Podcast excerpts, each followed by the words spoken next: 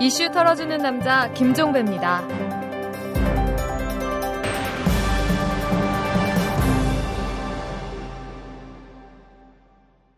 여러분 안녕하십니까. 9월 17일 화요일에 보내드리는 이털남입니다.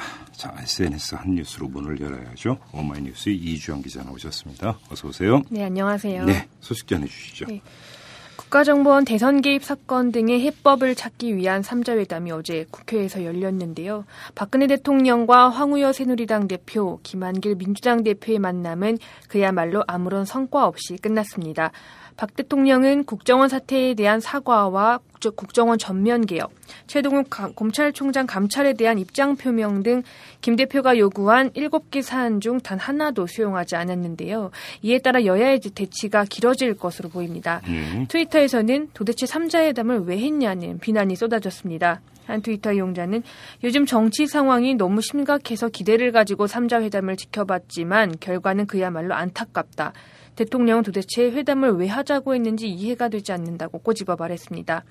또 다른 이용자는 3자 회담 결과는 모두가 예상했듯이 아무런 소득이 없는 따로 국밥이었다. 박근혜 정부는 할 만큼 했다고 티내며 추석 민심을 챙기는 성과만 달성하면 끝이라서 그런가 싶다. 일부 언론은 야당을 민생 민생 생각은 하지도 않는 딴지족으로 몰겠지라고 비꼬아 말했습니다. 네. 야권 지지자들 가운데는 결과적으로 성과를 내지 못한 김한길 민주당 대표를 향해 쓴소리를 내는 경우도 있었습니다.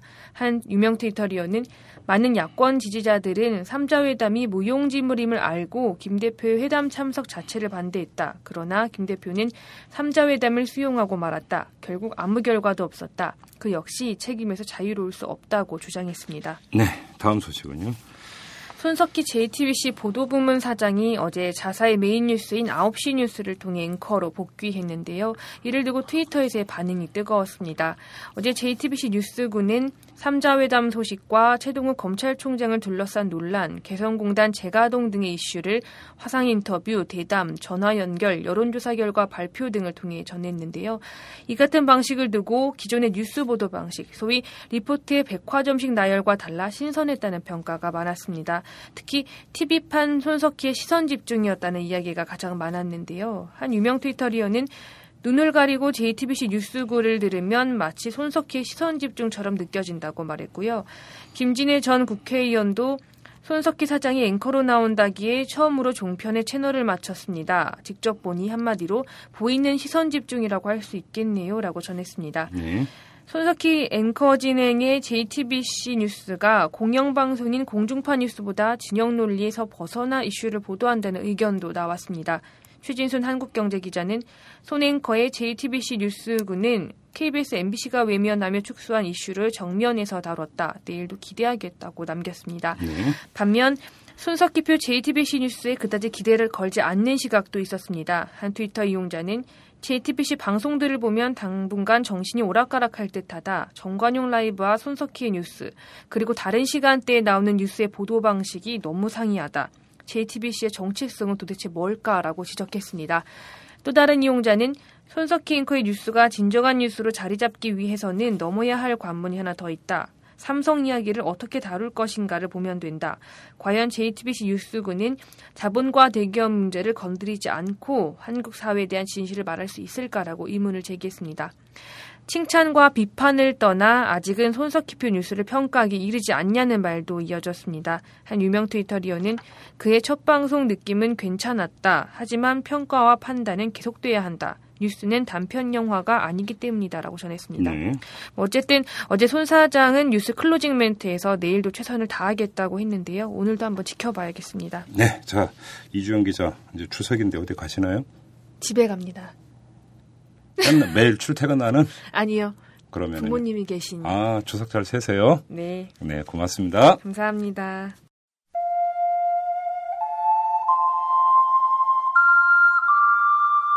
추석 선물은 반값 상조 우리라이프 상조와 함께 고향에 계신 부모님을 생각하는 마음으로 추석맞이 무병장수 반값 상조가 출시되었습니다. 월 9,900원 우리라이프 다이렉트 상조 상품 차 한 잔 값으로 실속 있는 우리라이프 상조에 가입하세요. 1600-3267 1600-3267로 전화 주세요. 부모라면 자녀를 위해 꼭 설치해야 할 어플이 있습니다. 학교 폭력 등 자녀의 위험 징후를 미리 감지하여 부모님께 다 알려주는 자녀 보호 어플 스마트 보디가드 자녀의 학교 폭력 징후, 심각한 고민, 실시간 위치, 유해 컨텐츠를 24시간 감지하여 다 알려드립니다.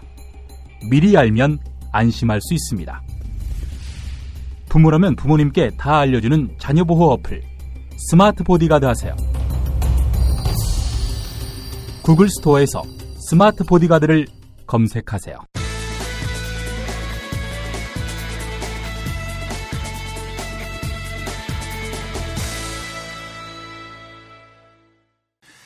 네, 어제 국회에서 3자 회담이 열렸지만 1시간 30분 동안 평행선만 달리다가 결국은 결렬로 끝났습니다.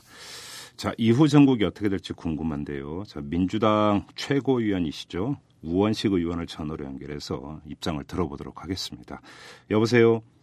네, 안녕하세요. 우원식입니다. 네 네. 어제 그 김한길 대표하고 박근혜 대통령 간의 회담, 뭐 이 결렬로 네. 끝났다는 사실은 뭐 보도가 자세하게 나왔으니까 굳이 여쭙지 않도록 하겠습니다. 직후에 의원총회가 열렸고 이어서 최고위원 회의도 있었던 걸로 아는데요. 민주당 네. 입장 어떻게 정리했습니까? 어, 그 대통령과 야당 대표 회담 중에 최악의 회담 중에 하나였다. 네. 대통령은 국민과 야당의 요구를 단 하나도 수용하지 않았고 네. 대통령과 여당이 합의문 작성 시도조차 하지 않은 것은 애초에 일방적으로 자신의 입장을 야당에게 통보하고자 만났다는 것으로 해석할 수밖에 없다. 이렇게 의견을 모았고요. 예. 불통을 넘어서 독선의 정치를 보여주는 것이다. 그래서 네. 야당과 대화를 통해 국정을 운영할 의사가 전혀 없는 것으로 보이고 네. 우리도 대통령과 대화를 통해서 민주주의를 얻는다는 기대, 기대는 무망해졌다는 판단이어서 네.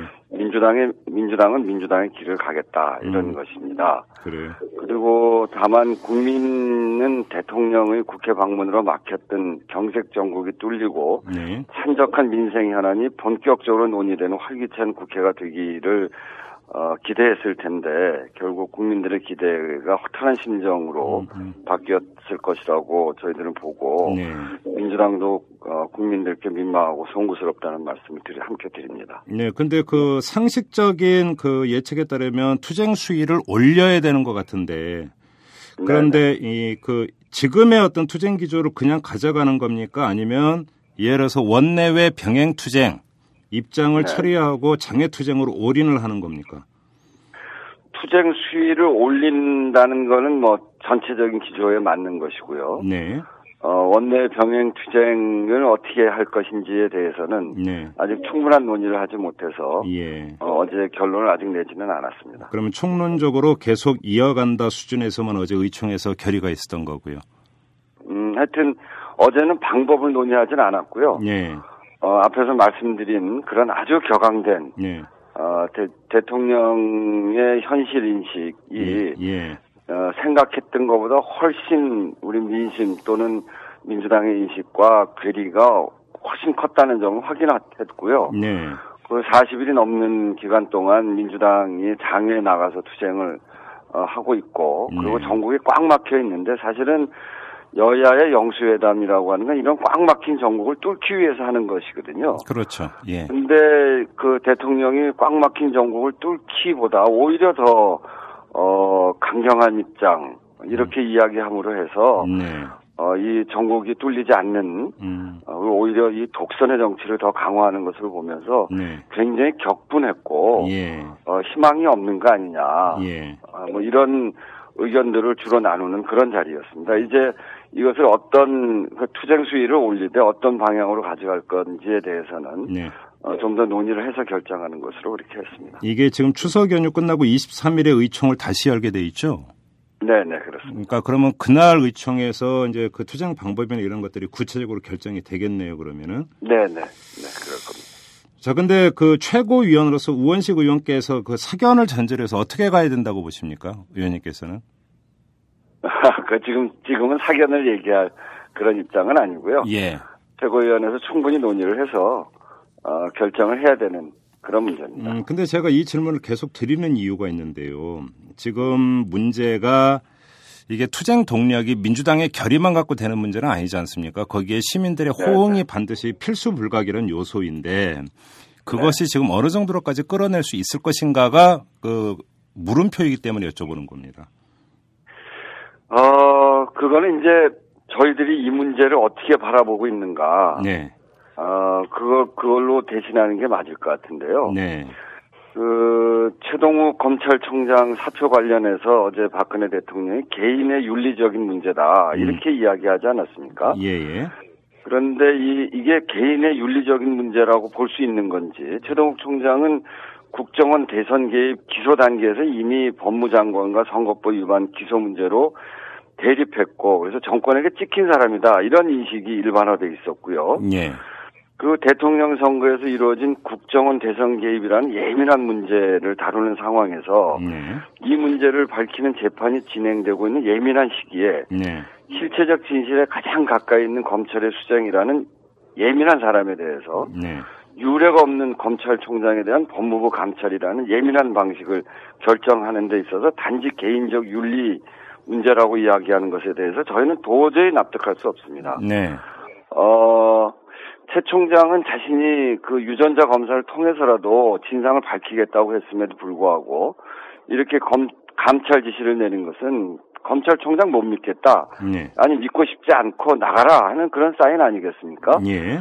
어, 이렇게 사안을 보고 있기 때문에 어, 그건 아마 국민들도 이 부분에 대해서 굉장히 분노를 갖고 계실 거라고 보고요. 그래서 신유, 신유신 시대에 서막이 열리고 있다. 음. 이렇게 보는 거기 때문에 거기에 맞는 투쟁 방식을 저희들이 택할 것이라는 거죠. 예. 거기에 맞는 투쟁 방식이라 하면 어떤 걸 뜻하는 건가요?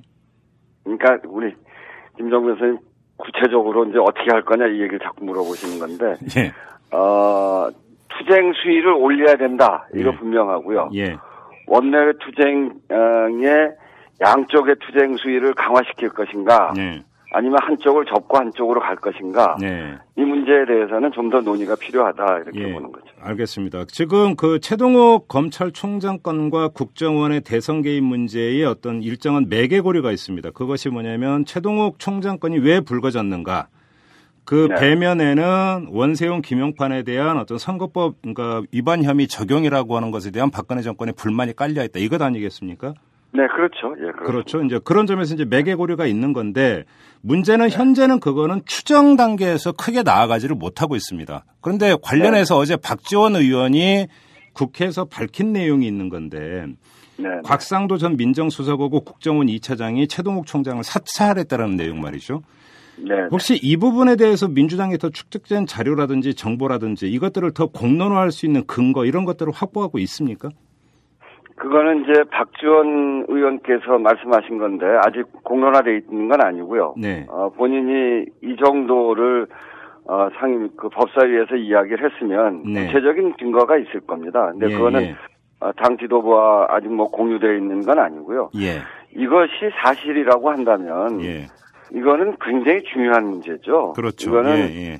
어, 그, 거기다가 이중희 수석이, 어, 이중희 수석 입을 통해서 조선일보에서 최 총장 사생활 보도가 나갈 것이라는 사실. 예. 이것, 이것, 이런 의혹도 제기되지 않았습니까? 예, 예. 그러면 이거는 청와대와, 어, 국정원과 검찰의 일부, 예. 그리고 일부 언론까지 아주 조직적인 예. 이런 그 음모가 진행되었다는 건데. 네. 그 부분에 대해서 본인들은 뭐 부정하고 있습니다만 음. 어, 이 부분에 대해서는 분명히 밝혀야 될 것이고요. 예. 그리고 조선일보가 이그 혼의 혼의 자식이라고 지목한 아동의 구체적인 신상 정보를 조선일보가 보도를 했는데 그것은 불법적으로 취득한 게 아니라면 정보기관에서 사찰을 통해서 수집된 정보 아니겠습니까? 네. 이런 문제까지를 어, 앞으로 밝혀야 되는 그런 과제가 저희들한테 있는 거죠. 그렇습니까? 네. 지금 이거는 이제 결국은 팩트가 얼마만큼 뒷받침되느냐의 문제가 좀 있는 것 같고요.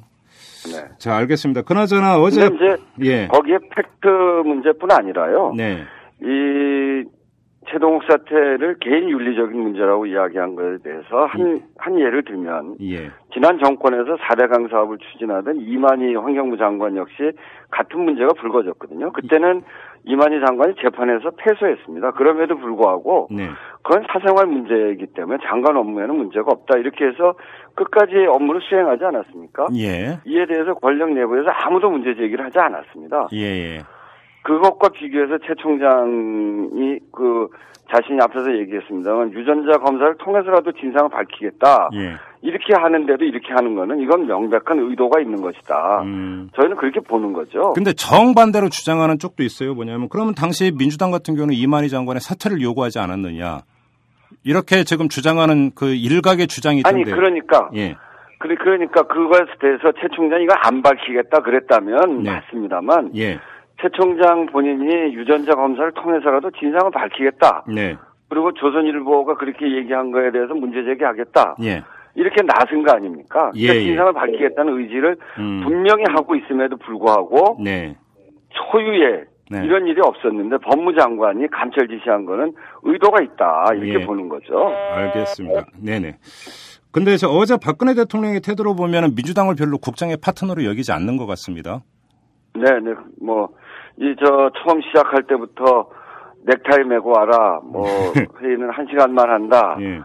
그런 얘기부터 참으로 참으로 이것은 야당을 국정의 파트너 또는 대화의 상대로 생각하지 않는 거야. 입장을 바꿔서 박근혜 대표가 야당 대표였을 때, 박근혜 대통령이 야당 대표였을 때 이렇게 얘기했으면 뭐라고 얘기했겠습니까? 네.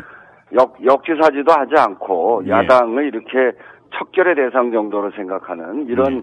대화로부터 시작이 돼서 어제 완전히 단 한마디도 네. 어, 야당이 이야기하는 것에 대해서 귀담아 들었다거나 네. 일곱 가지 그 김한길 대표 나와서 일곱 가지 문제를 요구하고 어, 해답을 그 바랬지만 한가 단 한 가지도 정답이 없었다 이렇게 이야기를 하는 걸 보면서 네. 어, 대통령의 인식이 정말 어디까지 갈 건지 예. 답답합니다. 이런 여러 가지 정황으로 보면 예.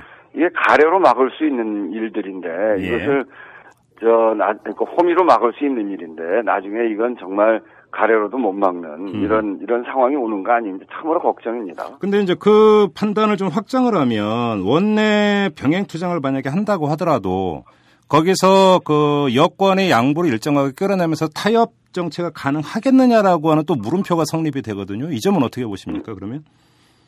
글쎄 지금으로서는 난망해 보입니다. 대화를 통해 대통령과 대화를 통해서 민주주의를 다시 회복하고 국정원을 개혁한다는 것. 저희가 네. 이제 원래 요구가 네.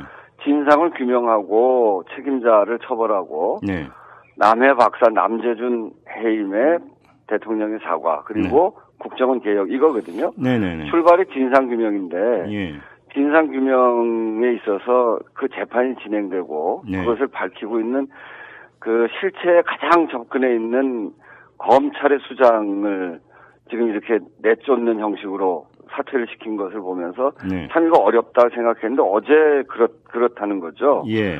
또 이게 무슨 대화를 통해서 될 수 있을까? 이거 참으로 난망한데 예. 결국은 민주당이 그 장외에서 하는 투쟁 저희들도 되게 힘들거든요. 그래서 들어오고 싶은데 네.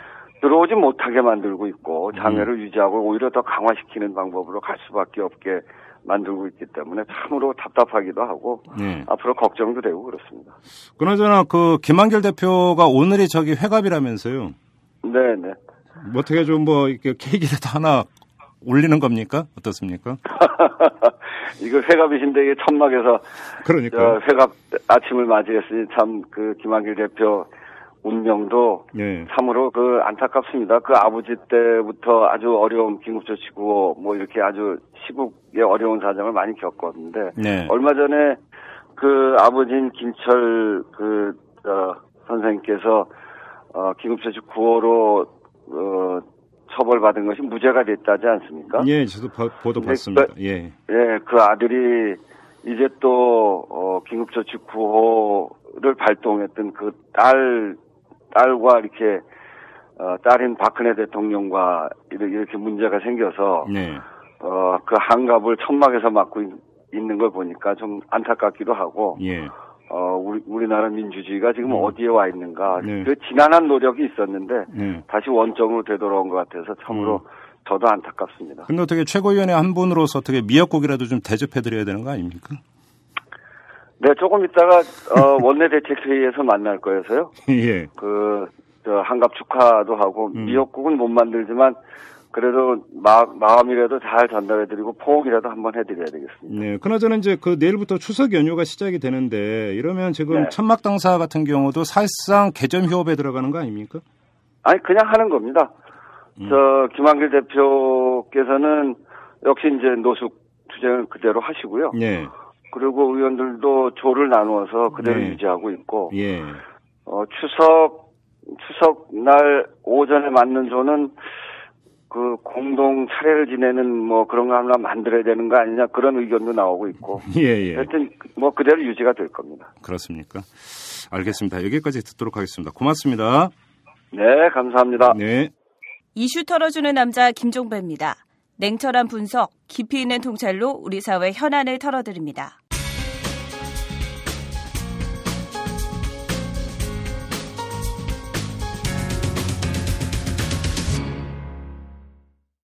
네, 김남훈의 마이너 분투기 시간입니다. 육체파 지식 노동자 김남훈 씨는 오셨습니다. 어서 오십시오. 네, 안녕하십니까 김남훈입니다. 네, 네. 여전히 씩씩하십니다. 네, 씩씩하고요. 어, 네. 가을이 되니까 또 식욕이 돋아가지고 아, 어, 체중 관리에 굉장히 음. 아 진짜 네. 체중이 얼마나 나가냐고 물어보면 결례인가요? 아니 뭐 이미 물어보셨는 걸 뭐. 헤비급? 헤비급이죠. 오. 헤비급 한계 체중이 120kg인데요. 예. 제 헤비급 한계 체중을 딱 맞추고 있습니다. 아 그래요? 예. 오. 제가 조만간 10월달에 음. 액션 영화를 찍거든요. 아또 영화계까지 진출하아 근데 이제 악당으로 잠깐 뭐 조폭 두목으로 나오는데 그 에? 진짜 두목으로? 예, 근데 잠깐 나와요, 잠깐. 아, 근데 우리나라 영화에서 조폭 두목은 대부분이 음. 허리허리하고 쫙 빠지고, 네. 그러니까 그 복근 있고 이런 양반들이 조폭 두목으로 나오고. 아, 그야말로 이제 길거리 조폭. 그러니까 네. 김남은 씨 같은 경우는 홍콩 영화 조폭 같죠. 속칭 꼬붕. 꼬붕. 이렇던데. 예, 맞습니다. 꼬붕이 음. 한자로 했을 때 아들 자자에 네. 이제 엄, 어, 오야 했을 때 그걸 해가지고 子分 일본어인데요. 음. 예, 아마 그 정도 될 겁니다. 어, 상대편으로 나오신 분이 음. 그 홍콩 성가반이라고 해서 성룡 스턴트맨 그쪽 오. 출신이시거든요. 오, 그래요? 예, 예전에 각시탈에서 나왔던 분인데 일본 사람 악역으로 끝판대장으로. 아, 그 칼 들고 막. 네, 맞습니다, 맞습니다. 예, 그, 분이랑 어, 그 일본 그 비밀 조조의 그. 예, 예, 예. 그 총수의 저기 호위무사였던. 그렇죠, 그렇죠. 예, 예. 아, 그 사람? 예, 브루스 캉. 아, 그분이랑 예, 예. 저랑 하게 됐는데. 예. 어, 걱정이 많습니다. 왜요? 어, 그러다가 이제 그 작품이 유작이 될까봐. 아, 칼 맞을까봐? 예. 아, 그래서 운동을 좀 해야 되는데, 예. 아, 저도 좀 일정이 바쁘다 보니까. 아, 예. 아, 드디어 영화계에도 진출을 하시고. 네, 그렇습니다. 일단 뭐 준수한 외모를 갖고 있다 보니까 당연한 문, 거라고 생각합니다. 뭐 문어발이 꼭 재벌에게만 해당되는 건 아니에요? 예, 그렇죠. 예, 저기 차상위층에도. 알겠습니다. 자, 오늘 어떤 얘기로 풀어가 볼까요? 네, 지난 9월 7일 청계광장에서요. 김조광수 감독과 김성환 대표의 국내 최초의 동성 결혼식이 예, 열렸었습니다. 예, 예, 예. 어, 많은 하객들이 참석해서 성황례 치러졌었는데 예. 오늘은 성소수자에 대해서 뭐 알아볼까 합니다. 예. 그야말로 소수 마이너죠. 예. 예. 자, 외국 같은 경우는 이 문제가 참 사회적 공론이 많이 돼 있고 또 어떤 제도 개선 일부 있고 네. 그렇게 하는데 우리나라는 이제 이제 카드 걸음마를 뗐다. 그렇습니다. 뭐 이렇게 봐야 되는 거 아니겠습니까? 그렇죠. 자, 성소수자 네. 어떻게 정의 내릴 수 있을까요? 이 성소수자 일단 그 성적 소수자 관련 글들을 읽다 보면은 LGBT라는 말을 많이 보게 되거든요. 그럼 뭐예요? LGBT. 그러니까 언뜻 들어보면은 뭐 이통사가 느낌이 나기도 하는데. 그러니까 저도 퍼뜩 그 생각이 나요. 예, 그렇죠. 근데 네. LGBT는 그 L 레즈비언 여성 동성애자, 예. G 게이 남성 동성애자, B bisexual 양성애자, 어. T 트랜스젠더 성전환자 예, 이렇게 네 개 단어의 아. 앞머리를 따서 만든 겁니다. 아 예. 그래서 LGBT라고 하는데요. 어, 발음 좋아요. 그렇죠. 아, 예. 고맙습니다. T만 다시 해보세요. T. T 트랜스젠더. 어, 어 발음 좋아요. 괜찮아요. 예. 네네. 그러니까 이제 동성애자, 양성애자, 트랜스젠더를 모두 총칭할 때 어, 쓰는 이제 약어라고 하는데요. 예. 최근에는 여기에 LGBTQ가 생겼습니다. Q는 또 뭐예요? Q는 퀘스천이죠. 아. 그러니까 우리가 알고 있는 어떤 다른 종류의 성이 또 존재할 수 있기 때문에 네. 이 네 가지만으로 한정한 것도 하나의 차별이 될 수 있다라고 예. 해서 이제 LGBTQ라고 하는데요. 아, 그 외, 점점점. 그렇죠. 그 외에 뭔가가 또 있을 수 있다. 그 외. 네. 예, 좋습니다. 자, 그러면 우리나라의 한 성소수자가 어느 정도는 이게 뭐 직계 이런 게 가능한가요? 그 집계라는 말을 쓰기가 좀 어려운 부분이 그렇죠, 있는 게 그렇죠. 이쪽에 속해 있다고 하더라도 이쪽 취향을 갖고 계신 분들이라 하더라도 떳떳하게 이야기를 하는 게 어렵거든요. 아 이게 그리고 가장 기본적으로 사생활의 영역이잖아요. 그렇죠. 사생활의 영역이죠. 이게 뭐 어떻게 집계되고 이럴 수 있는 성질의 네. 문제가 아니잖아요. 그래서 그 몇 해 전 그 KBS 취재 파일에서 다뤘던 그 자료 내용을 보니까요. 네. 어 그때 이제 KBS 취재 파일의 자료를 보니까 이성애자가 약 91.8%. 그리고 동성애와 양성애를 포함해서 8.1% 정도라는 이제 수치가 나와 있습니다. 아, 이건 뭐 여론조사에서 나온 수치. 어, 일단은 그, 그, 모니터링을 해가지고, 네. 그, 거기서 이제 설문조사를 한 거죠. 아, 예. 그, 그렇게 본다면은, 근데 대략적으로 다른 나라도 큰 차이가 없는 게, 네. 약 8%에서 10% 정도가 이제 LGBTQ에 해당하는 거로 나와 있고요. 음. 이런 식으로 본다면 대략 10명 중에 1명 정도는, 네. 어, 이제 성소수자라고 할 수가 있는데, 네. 이렇게 본다면 성소수자가 아닐 수도 있는 거죠. 집단 군으로만 보자면. 거의 뭐10% 가까이 되면. 네, 그렇죠. 우리나라 인구가 한 4,800만 명이니까 음. 그 중에서 10%다 면 어마어마하죠. 그렇죠. 네. 예. 자, 근데 이제 문제는 이 그, 그러니까 성소수자 가운데 네. 동성애로만 일단 한정을 해서 보면은 이 동성애에 대한 인식은 어떻습니까? 동성애에 대한 인식 조사는요. 그 조사 결과를 보면은 44.3%가 이성애와 다를 바 없는 사랑의 형태다. 어, 생각보다 예. 꽤 많은 숫자가 음, 어, 그러게요. 예, 동성애를 인정하고 예. 용인하는 그런 예, 예. 태도를 취하고 있는데 또 45.1%는요. 이성애와는 달리 비정상적인 성적 취향이다. 그리고 잘 모르겠다가 10.7%인데 예. 보신 것처럼 어, 우리나라 여야 구도처럼 아주 팽팽하게 갈라져 있죠. 예. 인정하시는 분들은 인정하고 예. 그리고 인정하지 못하겠다는 분들은 굉장히 좀 극렬한 어떤 반대를 취하는. 근데 제가 과문해서 그런지 모르겠지만 뭐 동성애 같은 이성애와 다를 바 없다라고는 응답률이 44.3% 생각보다 되게 높은 것 같아요. 굉장히 높아요. 그러게요. 예. 근데 이제 굉장히 높은 것과 예. 이, 이것이 정말로 사회적인 어떤 그 합의 형태로서 인정한 것과 좀 다른 부분이 있는 거죠. 음. 얼마 전까지만 하더라도 이제 뭐 차별 금지 법안에 대해서도 네. 여러 가지 뭐 이야기가 나왔던 것처럼 말입니다. 예. 그러게요. 자, 그나저나 이제 아까 이제 그 문을 열면서 김조광수 감독 그다음에 김승원 네. 대표의 결혼식 얘기를 했는데 김남훈 씨도 여기 참석을 했었다고요? 예, 참석을 했습니다. 살다 보니까 남남 커플 결혼식 청첩장도 받아서 예. 갔는데 예, 축의금은 냈어요? 축의금은 냈죠. 축의금은 냈는데 이제 처음에 어디가 신랑 측인지 몰라서 찾다가 보니까 예. 다 신랑 측이더라고요. 예.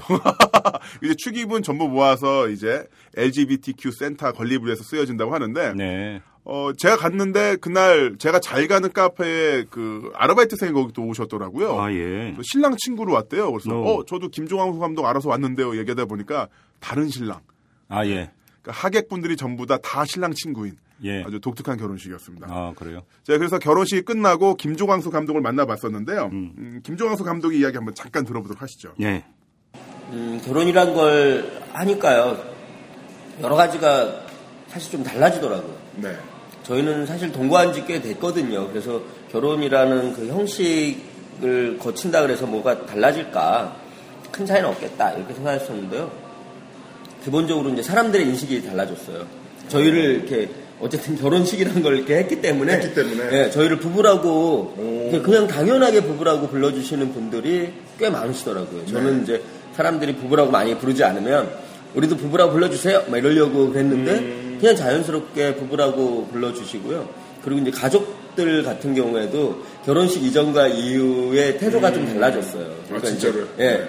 양쪽의 가족들이 이제는 그 어, 떻게 어떻게든 당연한 가족이다. 음. 그래서 이 가족들의 행사에 당연히 와야 되는 것으로 생각하고 그 전에는 이제 우리가 예를 들면 가족들 행- 가족끼리 행사할 때 이제 파트너를 데려갈까 말까 데려가면 가족들이 불편해할까 뭐 이게 어떤 그, 뭐, 그 뭐랄까, 현상을 일으킬까 뭐 이런 게 약간 걱정되기도 했었거든요. 네. 그랬는데 이제는 이제 양쪽의 가족들이 뭐 당연히 와야지 뭐 이런 식으로 생각하고 가면 또 당연히 그 와- 왔다라는 것 때문에 또 당연하게 인사하는 네. 그래서 이제 얼마 전에 김승환 씨의 그 누나의 딸 그러니까 이제 조카죠 조카의 돌잔치에 갔었는데 네. 그쪽에 이제 사돈들이 있잖아요 네.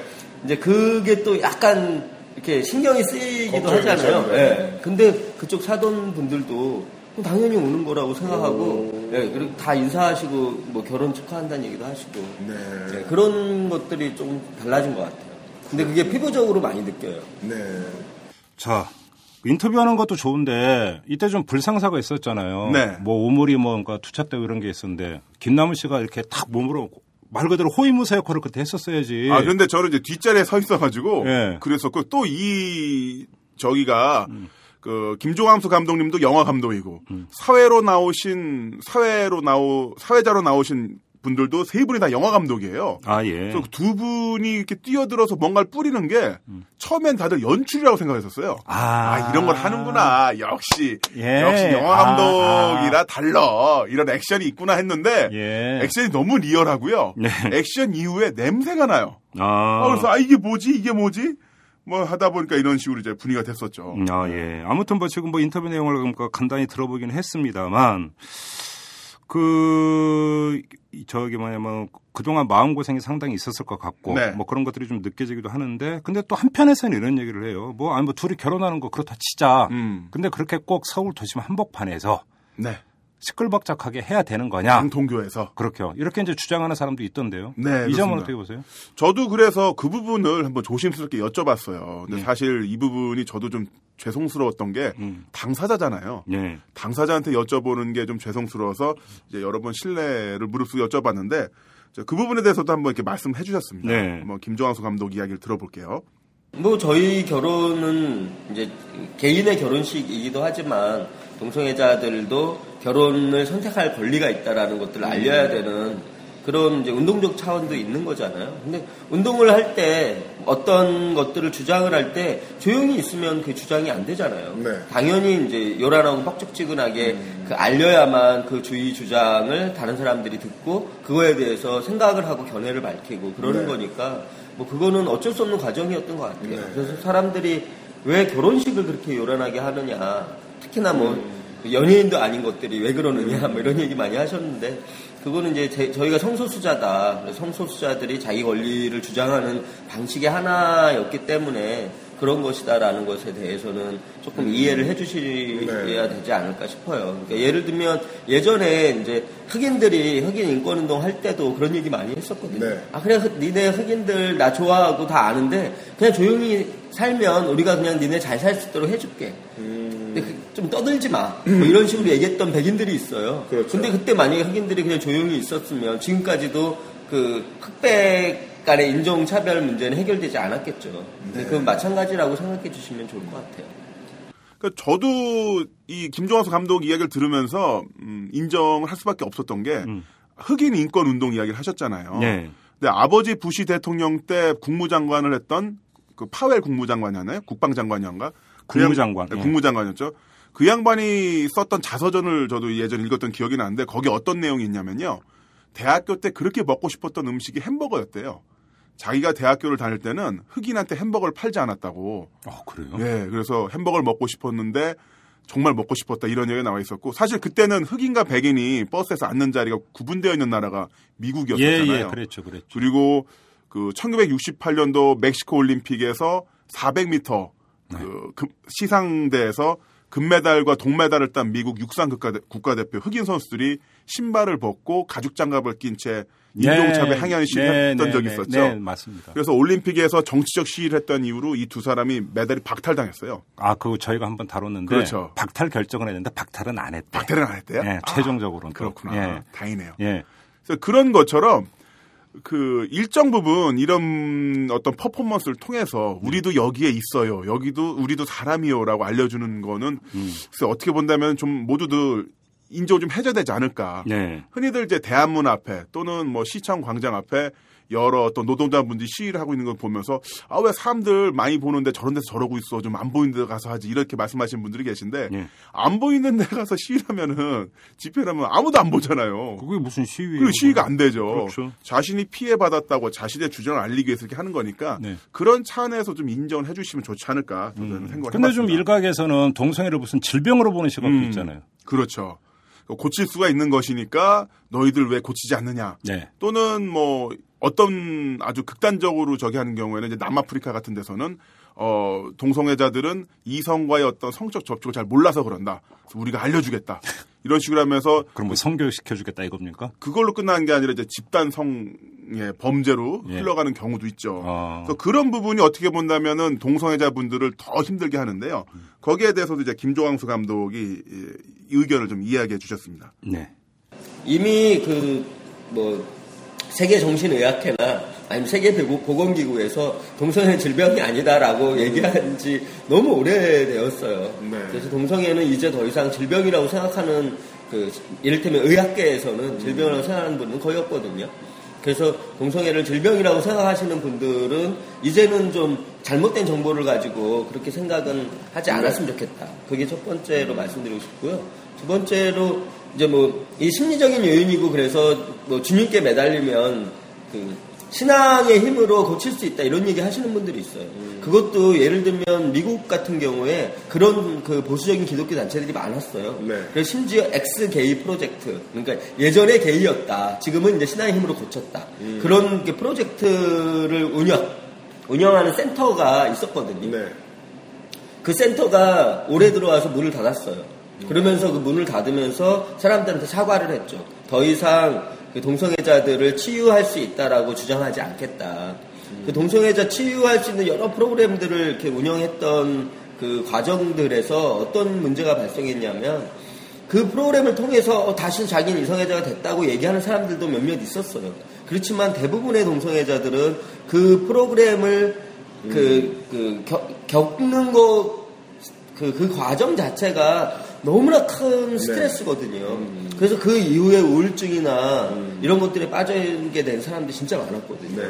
그래서 이제 그 미국도 그 이른, 바 그 치유 프로그램을 운영하는 종주국이라고 하는 미국도 음. 이미 그거 다 그 지난 일이 되었다. 네. 그래서 한국에서 그렇게 주장하시는 분들은 정말 이렇게 정보들을 좀 찾아보시고 네. 주장을 하셨으면 좋겠어요.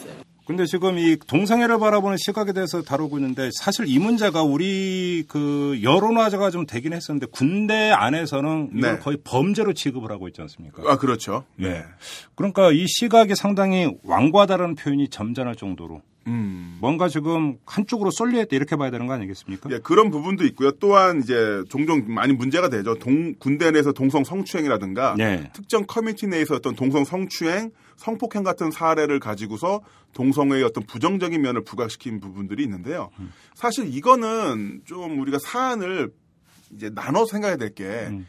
이성애자라고 해서 모두 다 순수하고 착한 사람만 있는 것도 아니고 네. 또한 동성애자라고 해서 또 그 어떤 그 반대편에 있는 아주 뭐랄까요 포악하고 흉폭한 사람이 있는 것도 아니고 네. 사람에 따라서 그 모두 다 또 다른 결과가 나올 수가 있는 건데 예. 이거를 아 동성애 때문이다 이성애 때문이다라고 이야기하는 건 좀 문제가 있고요. 예. 그 실제로 대검찰청 자료를 보면요. 2007년에 13,000건의 그 성범죄가 있었고요. 네. 2010년에는 19,000건, 2011년에는 22,000건. 그러니까 현재도 매일 60건의 그 성범죄가 발생하고 있습니다. 네. 매일 발생되는 성범죄 대다수는 이성애자 성범죄고 성범죄고요. 그렇다고 해서 이성애가 성범죄를 유발시킨다. 라는 어떤 논리로 가기에는 어려움이 있는 그럼 거죠. 말이 안 되는 그렇죠. 거죠. 예. 그러니까 그런 식으로 이제 반대 측에서는 야 동성애가 창궐하다 보면은 창궐하는 표현을 그랬습니다. 하다 아, 보면은 아, 그래요? 예 창궐하다 보면은 이 동성애자들이 이런 식으로 막 사람들 성폭행할 거라고 하는데 그거는 사람마다 다른 거죠. 어. 그러니까 아주 나쁜 취향의 범죄자 같은 사람이 있는 거고 또한 정말 자기가 좋아하는 순수한 마음 을 갖고 있는 거고 그거는 이성의 동성을 동성을 이렇게 나눠서 생각할 수 있는 부분이 아니다. 그러니까 지금 말씀하셨는데 김조광수 감독 같은 경우는 말 그대로 영화 감독이고 영화 제작자 아닙니까? 네. 그래서 바로 이 성소수자 문제도 이제 종종 영화화한 걸로 제가 알고 있는데 그래서 결국은 이 영화가 아이들을 전염시킨다. 네. 예를 들어서 전염시킨다. 이런 식의 주장을 하는 사람들도 있잖아요. 네. 응? 많이 있죠. 그렇습니까? 많이 있는데요. 예. 그분들이 주장하기 때문에 종종 이제 공중파에서 그런 주제로 드라마를 만들게 된다면은 막 신문에 반대 광고도 싣고 그러잖아요. 예. 근데 그 이게 참 그런 게 뭐냐면은 영화 한두 편으로 소설 한두 편으로 내가 동성애자로 전형이 될 정도로 이성애가 허약하다고 생각하지는 않고요. 그리고 1년에 수천 편, 수만 편의 이성애자들의 사랑을 다룬 영화들과 소설들이 나오고 있습니다. 그렇죠. 예. 지금 현재 대한민국 모든 드라마다 이성애를 다루고 있죠. 그런 상태에서 어쩌다가 한 편, 어쩌다가 한 편, 또한 영화로 나온다고 하더라도 바로 예술 영화관으로 직행하는 네. 우리나라 배급 시스템에서 네. 그런 것들을 보면 그런 어떤 시스템 하에서 아 내가 저걸 봤기 때문에 난 동성애자 된다라고 생각을 하게 된다는 거는 음. 너무 좀 논리적 오류가 심하고요. 그렇게 영화 한두 편, 소설 한두 편으로 아이들의 삶이 바뀌거나 사람이 일방적으로 영향을 받는다 생각하지 않습니다. 저도 사실 저 같은 경우는 좀비 영화, 사지절단, 예. 액션 영화 이런 거 아주 좋아하는데 어우. 이런 영화만 20년 보고 살아왔죠. 예. 그렇다면 저는 지금쯤 가방 안에 기계톱을 갖고 다니면서 사람을 해치고 저번에 한번 들고 나가서 택시 잡다고 못 잡았다. 아, 그거는 영화 저 촬영 소품 때 그런 거고요. 그리고 네. 또 진짜 밥 먹을 때마다 인육 만두를 먹어야 되는 건데 안 그렇거든요. 양반이 지금 예. 무슨 수호지 얘기하고 있어. 아, 그러니까요. 그러니까 자기가 좋아하는 컨텐츠와 네. 자기 취향과 자신의 인성과는 다 각자의 어떤 개별 함수인데 네. 이거를 일대일로 직렬시키는 것은 문제가 음. 있다는 겁니다.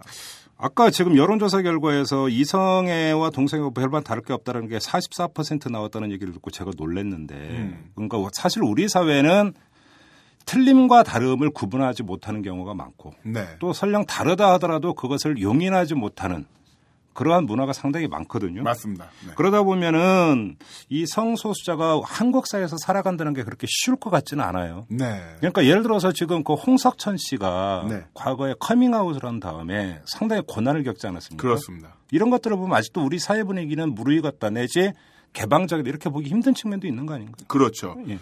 그 사실 그 김조광수 감독의 결혼식이 비판받아야 될 지점은 제가 보기엔 딱 하나입니다. 19살 연하랑 결혼했다는 거죠. 아니, 근데 그것도 말이 왜, 또 그게 왜 비판받아요? 아니, 그러니까 이제 농담삼아 말씀드린 거고요. 네. 딱 하나 이제 제가 보기에는 아, 저거는 납치도 아니고 유괴다. 나이 차 많이 나니까. 근데 이제, 거기 왜 자꾸 부러움이 이렇게 느껴질까지? 하여튼, 어, 정말 행복하게 사는 모습을 보고 좋았었는데요. 네. 사실 그, 기본적으로 이 다른 소수자에 비해서요, 성적 소수자는 혐오를 바탕으로 깔고 있습니다. 그러게요. 그 예. 혐오를 깔고 있기 때문에 더욱더 많은 어떤 차별과 배제를 당한다고 하는데 음. 이 부분에 대해서도 이제 김종환수 감독이 어, 정말 진솔하게 이야기를 해주셨습니다. 잠깐 네. 들어보죠.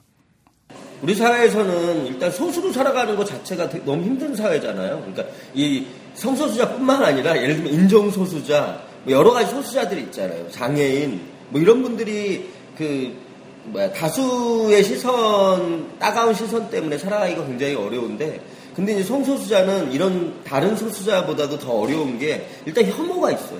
혐오. 예. 그러니까 그냥 성소수자 잘 모르면서 무조건적인 혐오하는 거죠. 음. 뭐 얘네는 더러워, 뭐 역겨워, 음. 뭐 이런 식으로 그 성소수자에 대한 혐오를 근거로 해서 그 차별을 하기 때문에 그냥 일반적인 차별보다도 훨씬 더 심각한 차별이에요.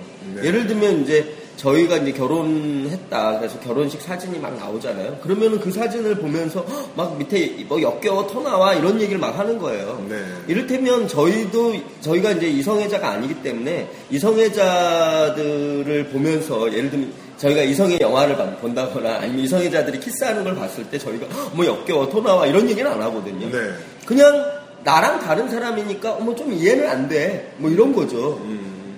근데 이제 이성애자들은 몇몇 이성애자들은 이 동성애자들의 이 사랑의 표현을 보고 막 역겨워 토나와라는 얘기를 너무나 자연스럽고 네. 편하게 한다는 거죠. 근데 그런 것들을 이제 이를테면 그 어린 이 성소수자들이 들었을 때 이제 막 자기가 동성애자인지 이제 막 알아가는 과정에 있는 그런 청소년들이 들었을 때는 아 내가 남들이 봤을 때 역겨운 짓을 하고 있는 거구나. 음. 나는 더러운 사람이구나. 이렇게 자기 자신을 이렇게 위축되고 억압할 수밖에 없는 그런 상황으로 자꾸 내몰게 돼요. 네. 근데 사실은 어렸을 때부터 그런 생각들을 하게 된다는 것은 사실은 되게 안 좋은 거거든요. 자, 그나저나 지금 우리나라 같은 경우 이 부부가 혼인 신고가 됩니까?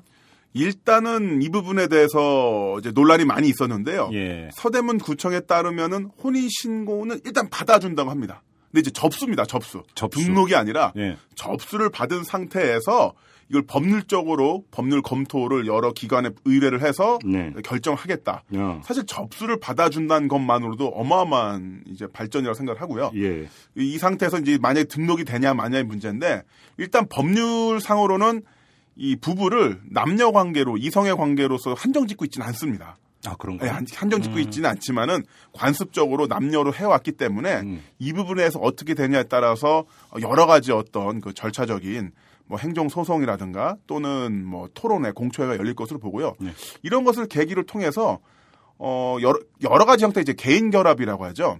우리나라에서는 부부가 아니면은 그 자녀의 어떤 그 양육이라든가 주거 문제에 있어서 여러 가지 그 불이익을 받게 되는데 하다못해 주택 청약부터 시작을 해서요. 네. 그 프랑스만 하더라도 뭐 여러 가지 형태의 개인 결합이라고 해서 남녀가 같이 살았을 때 또는 남남 여여가 같이 살았을 때 어떤 식으로든 간에 어, 어떤 법적 제도적 어떤 지원이 가게끔 하게 해주는데 부부랑 똑같, 똑같 이 음. 이런 부분에서 좀 활발하게 이야기가 나오는 게 좋지 않을까 이런 생각을 해봅니다. 그 좀 제 기억에 하리수 씨, 네. 그러니까 하리수 씨의 이제 경우가 이제 사회에 알려지면서 트랜스젠더에 대한 어떤 그 사회적 인식이 그래도 좀 많이 그러니까 좀그 넓어지고 넓어졌죠. 그렇죠. 네. 하나의 계기가 됐던 거 아니겠습니까? 그렇습니다. 이번에 이 김조광수 부부의 어떤 결혼식이 음. 또 어떤 이 동생애를 바라보는 우리 사회의 시선에 네. 조그마한 어떤 울림과 변화가 있는 계기가 됐으면 좀 좋겠어요. 네, 그렇습니다. 아무튼 근데 그 아까 이제 소개해 주셨던 여론조사 결과를 보면 인식이 많이 바뀌고 있고 개방화되는 것 같기는 한데 네. 근데 문제는 그것이 이제 이제 그냥 여론조사에 그러니까 나는 그렇다고 응답을 한 거와 내 음. 주변에 그런 사람이 있을 때. 그렇죠. 이건 또 약간 또 달라질 수가 완전 다른 사람의 거죠. 태도가 달라질 수가 내 옆집에 그가 살고 있을 때 나는 어떤 태도를 취할 것인가. 그렇죠. 그게 어떻게 본다면 진짜가 되겠죠. 그렇죠. 여론조사 항목에서 이제 하나 치는 거는 예. 뭐 그냥 그렇게 생각한다고 생각하겠지만 예. 내 옆집에. 그렇죠. 네. 그러니까 좀 그런 점에서 이것도 하나의 좀 계기가 될 수 있지 않을까. 맞습니다. 이런 생각이 좀 들고. 저는 사실 그 결혼식 가서 약간 좀 실망을 했어요. 어, 왜 실망을 했냐면은 19살 차이 때문에 아니 19살 차이가 아니라 저는 불벼락도 떨어지고 땅도 갈라진다고 해서 예. 야, 좀 엄청난 스펙타클을 보겠구나. 예. 아니면 영화 퍼시픽 림처럼 땅이 갈라지면서 breach가 생기고 예. 어 이제 怪獣 렉싱턴이 등장을 해서 음. 어, 사람을 다 잡아먹지 않을까? 아, 저도 그 영화 봤는데 네. 왜 나는 자꾸 그 영화를 보면서 마징가 제트가 계속 생각이 나대요. 그 마징가 제트 세계관이 비슷합니다. 마징가 제트도 원래 악마가 만든 그 지저 군단에 만든 그 대인간형 병기거든요. 그래서 그 나중에 보면은 그 조종사가 철이도요 원작 보면은 악마의 감염이 돼요. 어, 그래요? 그 sad ending이 다섯 가지 버전이 있습니다. 어, 예. 해피 엔딩이 두 가지. 어, 예, 근데 아무튼. 예, 그래서 뭔가 좀 일어날 줄 알았는데 네. 아무 일도 안 일어나더라고요. 음. 아무 일도 안 일어난 거 보니까 아, 아마 뭐 이제 신께서 네. 어, 이렇게 누군가 인권이나 행복이나 자유를 침해하지 않는 그냥 음. 이런 보편한 타당한 결혼식에는 어, 징벌 내리기에 좀 바쁘셨나 보다 음. 네, 이런 생각을 하게 됐습니다. 아무튼 근데 이제 그뭔 일이 있기를 바랬군요 결혼식에 참석을 해서. 음, 근데 인분 테러 말고요. 네. 좀 이제 카이주 나타나길 바랬는데 네. 네, 바쁘셨나 봐요. 음, 네. 그 김남우 씨 같은 사람을도 이제 호사가라고 그러고. 네 맞습니다. 알겠습니다. 수고하셨습니다. 네 고맙습니다. 여러분은 지금 신마진 클럽 회원 나정현이 원하는 김종배의 이슈 털어주는 남자를 듣고 계십니다. 정치에게도 영혼이 있다면 국민의 편에 서는 것을 두려워하지 않는 용기와 어떤 압력에도 흔들리지 않을 강인함, 생각이 다른 자를 감싸 안는 따뜻함을 가졌을 것입니다. 단언컨대 정치의 즐거움은 완벽한 시대의 우울증 치료제입니다. 오연우가 묻고 박원순이 답하다. 정치의 즐거움. 오마이북.